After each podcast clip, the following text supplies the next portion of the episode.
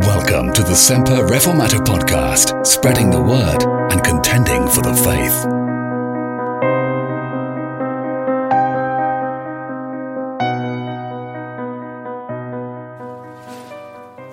So we're going to look at Isaiah chapter 37 and verse 1 to 7. What do you do when you get bad news? Are you like me? You panic. I'm not talking about the bad news that people think is bad news today. I'm not talking about the bad news that when you wake up in the morning and you lift your mobile phone and you discover that your battery's flat. That's bad news. But you'll live. You'll get over it. I'm talking about really bad news. Really, really, really, really bad news. I was reading earlier on in the book of Psalms um, and meditating in the Psalms through the week and reading from Psalm 30. And I had them sing it this morning at our own church in Ballymacashon. Because to be honest with you, I think it gives an amazing account of how sometimes we are sitting in a world that is full of candy floss and fluff. We are full of our own comfort and our own ease. And we think we have literally got there. And the psalmist must have had that experience. David, the psalmist, writing in Psalm 30, um, talks about how in verse 6, and I love the, the metrical translation, talks about how in my prosperity, in my prosperity, I said that nothing shall me move. O Lord, thou hast my mountain made to stand strong by thy love. Isn't that great? God has given me this wonderful life that I have. God loves me and has a wonderful plan for my life. And then something happened. But when that thou, O gracious Lord, did hide thy face from me, how quickly was my prosperous state turned into misery. Hmm. For one moment there, we thought it was all going great. And then all of a sudden, we get some news. And the news is so bad we're plunged into a state of distress. Now, that's exactly what's happening in Isaiah chapter 37. In Isaiah chapter 37, we have the emissaries of, of Hezekiah the king, the civil servants, if you like, who had been standing out on the wall, coming to bring a report. Now, what were they standing on a wall for? Well, at that particular time, Jerusalem was surrounded. It was surrounded by the armies of Assyria, and they were ready to besiege the city. And it was going to be dreadful. The city was now cut off. There was no food, there was no, no sustenance, and people were going to die slowly of starvation. And the military attache if you like, the Rabshakeh of the Assyrian army is standing outside the gate and he is taunting the people inside. He's been saying that they were going to fall. He's been telling them that vain is the help of man, and that they might as well depend on a bruised reed as depend on the help of Egypt, whose help they had sought. He was telling them, What if God Himself hasn't sent me up here to do this work for you? Why are you trusting in God? All the other gods of all the other people have all let them down. And sure, why would you trust Hezekiah?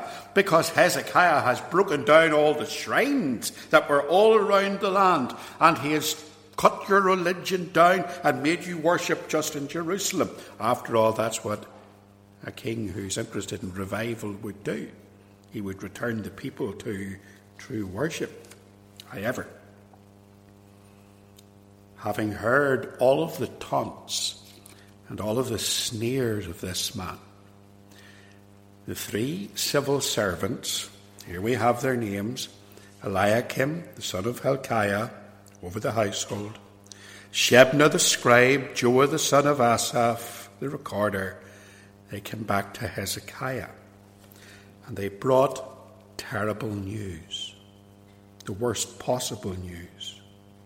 They had heard the military attache from Assyria. They had heard them insulting them, sneering at them, demoralizing them, ridiculing them, doing it so loudly that the ordinary people on the walls could hear, doing it in the Hebrew language, deliberately terrifying the people who were in the city. And they came back to King Hezekiah, and their message is of very bad news indeed. The worst possible news. News that no one would ever want to hear. So, what will Hezekiah do about it? While this is a historical portion, and it's a historical portion that is also didactic, it's a historical portion that teaches us. And I think when we see what Isaiah does in his time of distress, and we compare it with what the psalmist would have done in his time of distress, and we will see there is great lessons there for us. What does Hezekiah do when he gets this terribly bad news? Well, here's the first thing he acknowledges his own helplessness before the Lord. Look at verse chapter, chapter 37 and verse 1. And it came to pass when King Hezekiah heard it that he rent his clothes and he covered himself with sackcloth. His court officials had already done that. When it appeared before him to report the words of the Rabshakeh, they had already come with torn clothes, and now Hezekiah does the same. And you might think to yourself, what was the point of that? What's the point of standing to your feet and tearing off the clothes that you're wearing and putting on this sackcloth? Well, this has, in Old Testament times, a very profound meaning indeed. Sackcloth is a very coarse material. It's made out of black goat's hair. It's uncomfortable. It's abrasive and it signifies things. One of the things that it's signified by this tearing of the garments is an attitude of mourning. Back in 2 Samuel chapter 3, when Abner died. Abner was the, the commander of Saul's army, who was the enemy of David. And David, when he heard of the death of Abner, commanded that the people who were with him would tear their clothes and put on sackcloth and mourn before Abner. It was to be a symbol of mourning. In the book of Esther, when news went out that the king had given permission, in fact, commanded that the Jewish people be persecuted and put to death, that the Bible tells us in Esther that there was great mourning among them. There was fasting, there was weeping, there was lamenting, and many of them lay in sackcloth and in ashes. The king was mourning but it also signifies repentance. Do you remember the story of Jonah? Do you remember how he refused and declined to go and to preach to the wicked city of Nineveh and to preach the gospel there as he was told to do and to demand repentance from sin. And eventually he did as the Lord commanded him. And what reaction it had in that city. He told the people of the forgiveness that was available to them. He preached the law and preached the gospel, and the people of Nineveh repented in sackcloth, and in ashes. repentance, humiliation.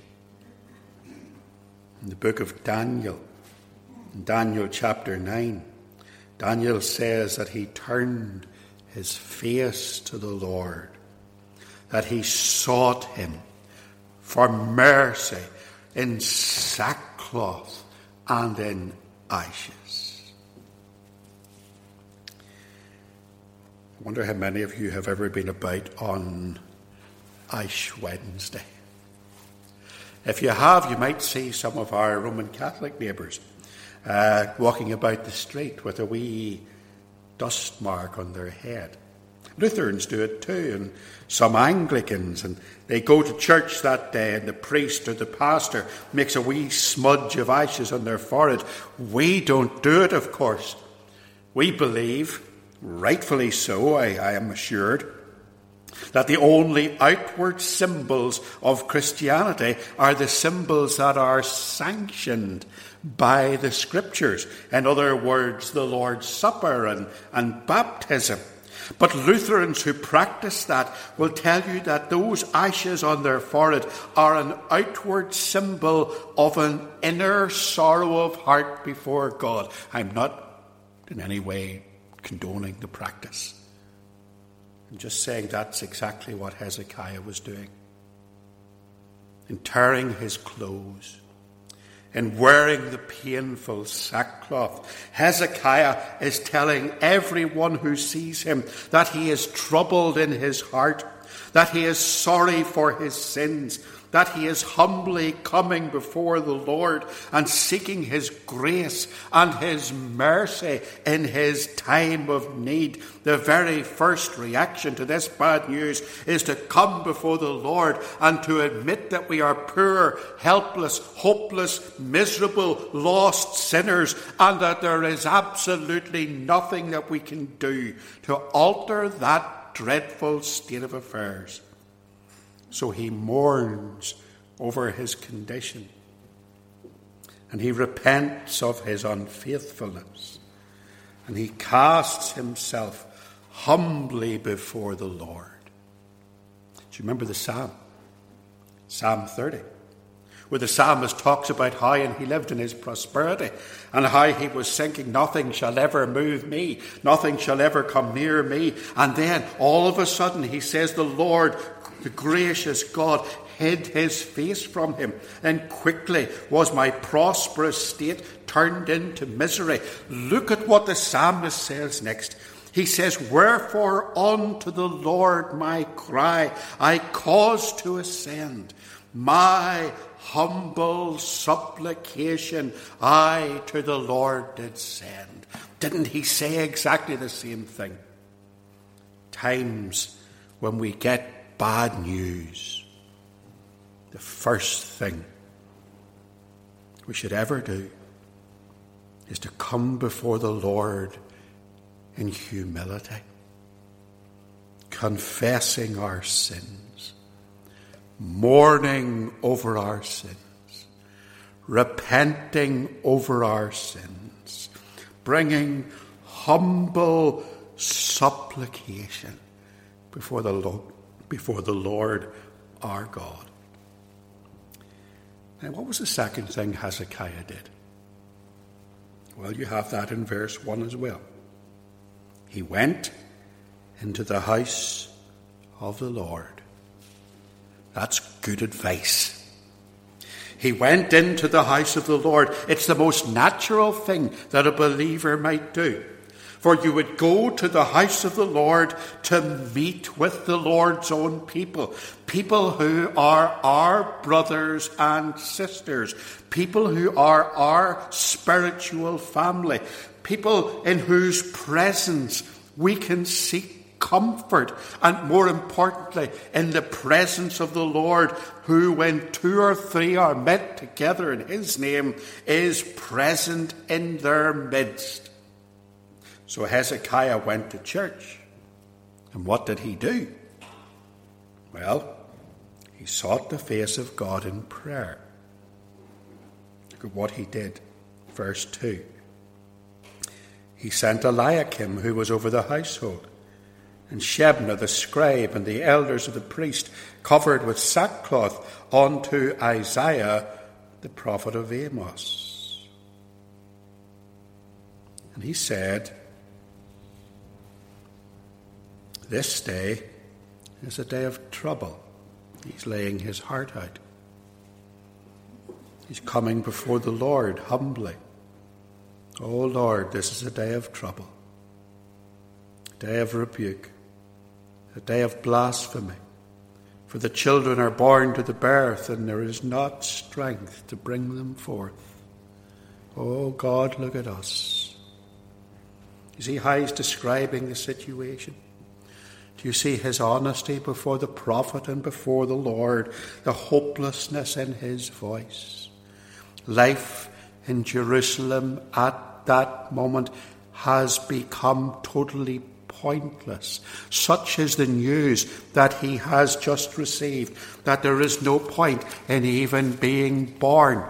For there is nothing in this world for a newborn baby to live for. They will be born just to die at the hands of the wicked Assyrians. There is hopelessness. There is despair. Oh God, this day is a day of trouble and rebuke and of blasphemy, for the children are come to birth, and there isn't even the strength to bring them forth. He came to God's house and he opened his voice and his heart before the Lord and he prayed. And what he's going to do next might startle some people. He says in verse 4 It may be the Lord thy God will hear the words of Rabshakeh. The king of Assyria, his master, hath sent to reproach the living God, and will reprove or rebuke the words which the Lord thy God hath heard. What's he asking for? He's asking that the prophet would speak. He's asking that the prophet would hear from the Lord and would rebuke those who had blasphemed against the Lord. You see, those were the Old Testament days. The days when the prophet of the Lord would hear from God and would speak his word, interpreting his word and ministering his word to the given situation in which he lived. So, who was the prophet? People tend to think of prophets in the Old Testament as being foretellers. They were, of course, but they were more often forthtellers. They were preachers. They were preachers. He was a preacher. He was a declarer. He was a proclaimer of God's message to his people in bringing his situation to the prophet. What is the king asking for from Isaiah? He's saying to Isaiah, Isaiah, will you preach a sermon to us? Will you preach to us? Will you declare the counsel of the Lord? Will you preach the word of God? Now, thankfully, we already know what Isaiah's sermons were like. Because up to now, up until verse 30, chapter 36, the book of Isaiah has been full of Isaiah's sermons. So we don't have to go very far to find out the content. And I can tell you, it wasn't God loves you and has a wonderful plan for your life. Not much point in saying that to Hezekiah right now. Sure, there's not. Not with the Assyrian army camped outside. Not when he's just had the worst possible bad news. No, Isaiah's sermons are full of the holiness of God, aren't they? They're full of the sinfulness of man. They're full of the backsliding of the people of God. They bring the message of the coming Messiah who would be born of a virgin and who would reign over all the earth. They bring the call to repentance and to trust in the Lord. If Isaiah was not your average preacher of today who wants to tickle the ears. Isaiah is a preacher who is going to stand and tell the people exactly what the word of the Lord is. And Hezekiah is saying, Isaiah, what does the Lord say? Preach me the message. I need to hear God's word. And if only Christians would grasp that today. For we live in a day of bad news. Bad news that worsens every week. Bad news continually being flung at us.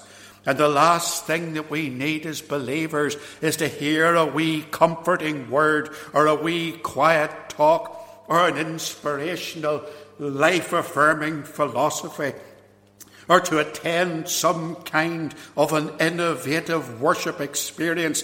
What we need, my friends, these days, these days of bad news is preachers who will preach a sermon packed full of solid exegetical content.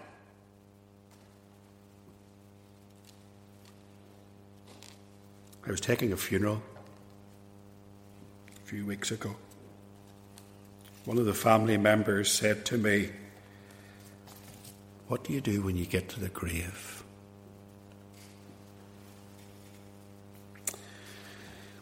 I said, I, I read the 23rd Psalm and I bring a wee message, the 23rd Psalm. And I say the words of committal, and I have a wee prayer. He said, How long does that take? Ten minutes. He says, That's not very long. I says, Great, because I have a half hour sermon. And I'd love to preach it at your grave, at your, your loved one's grave. Say, no, don't do that. We don't want to hear a sermon.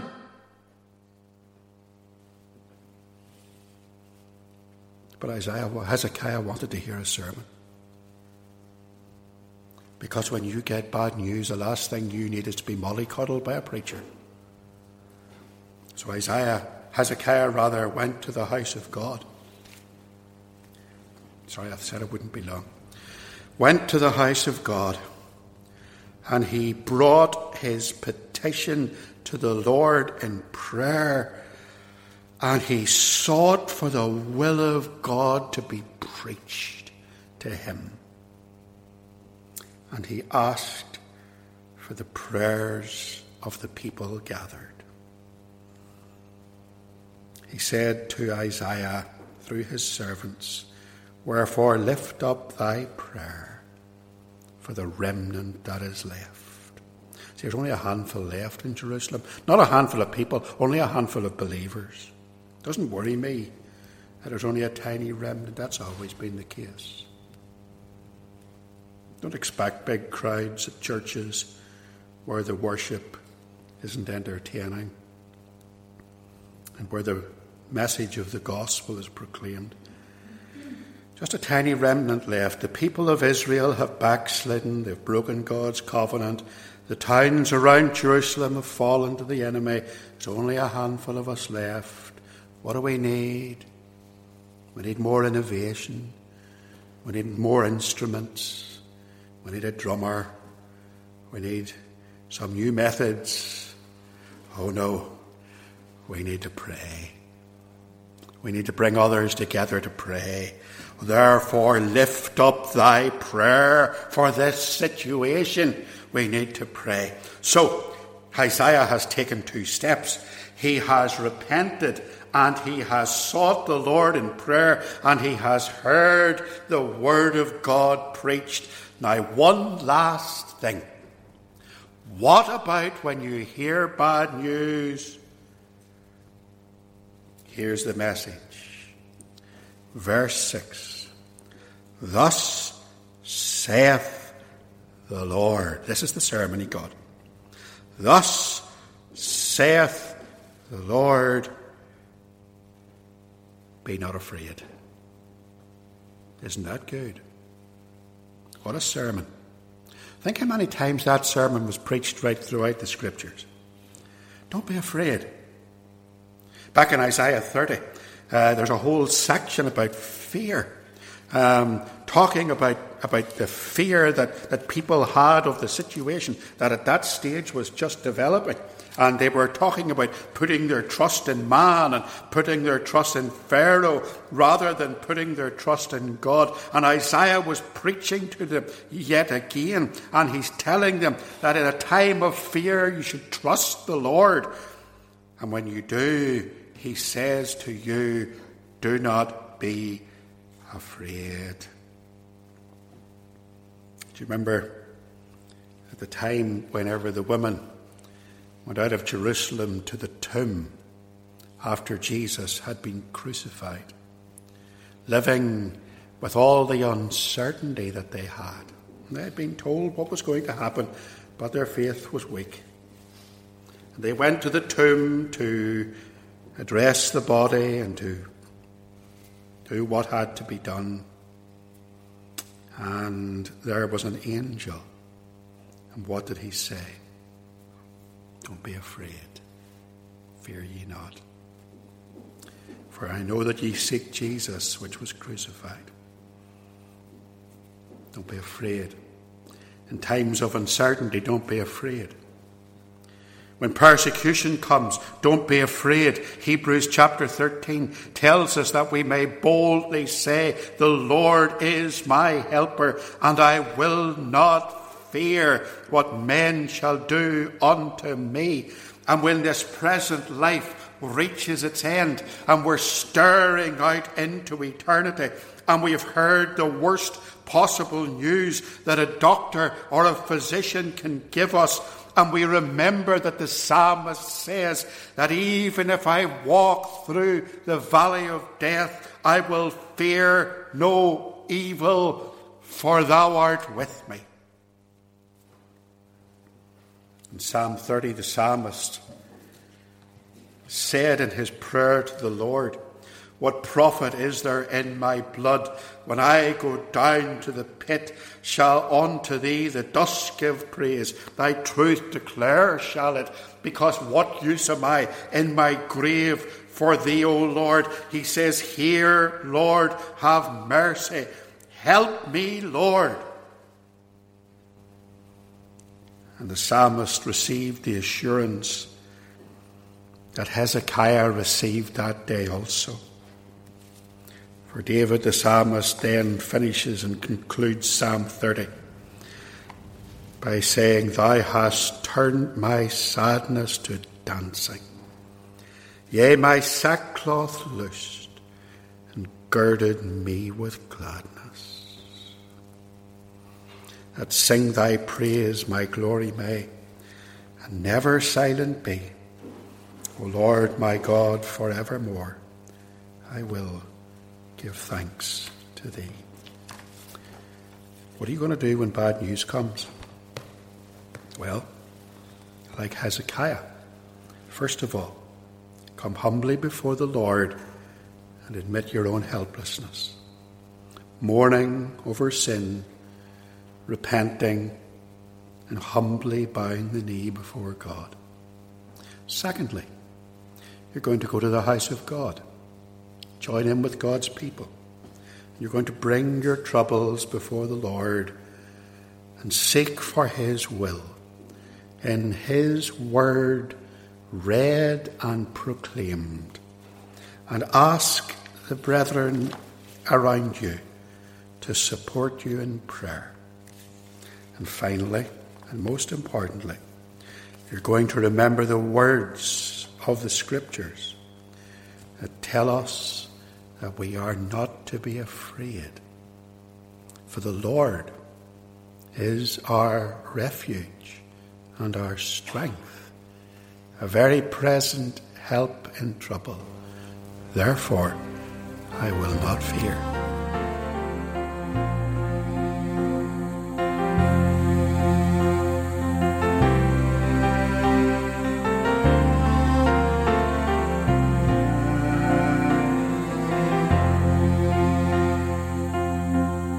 Thank you for listening. If you've enjoyed this episode of the podcast, please help to make it better known by opening the podcast app on your phone or mobile device. Then, search for the Semper Reformata podcast. subscribe, and give it a 5 star rating. See you next time.